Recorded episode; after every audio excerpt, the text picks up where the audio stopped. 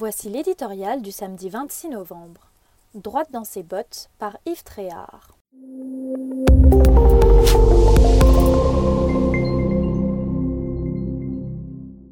La droite française a un passé riche et glorieux.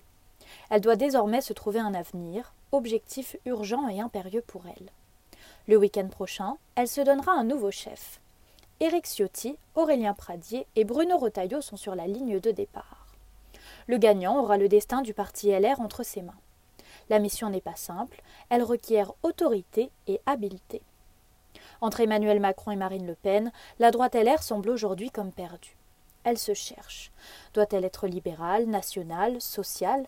Depuis 2007 et Nicolas Sarkozy, la victoire lui échappe. De scrutin en scrutin, elle perd des plumes. Elle a beau revendiquer l'héritage du général de Gaulle, elle ne sait plus parler à tout le monde, elle ne rassemble plus. Alors elle ressasse, hésite et doute. Elle n'a plus confiance en elle. La droite LR a pourtant des atouts. 91 000 adhérents, plus qu'aucune autre formation, la majorité au Sénat, 62 députés, et une implantation territoriale à nul autre pareille. Qui dit mieux dans le paysage politique actuel? N'empêche, il lui manque un projet solide. Et surtout, quelqu'un pour l'incarner, le porter haut et fort sur les estrades médiatiques. En 2027, Emmanuel Macron n'aura pas le droit de se représenter. La bataille pour lui succéder au centre s'annonce vive. Sans doute le filon et de droite et de gauche sera-t-il usé.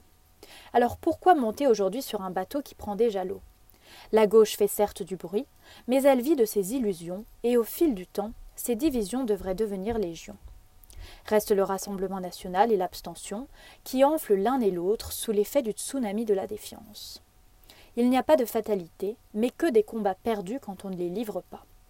Dégradation des services publics, de la dette, de l'insécurité, de l'immigration, de l'école, qui a les solutions? La droite a l'air pas moins que les autres. Elle doit arrêter de rougir. Elle a quatre ans pour se construire une identité et se donner un visage. Quatre ans pour se remettre bien droite dans ses bottes.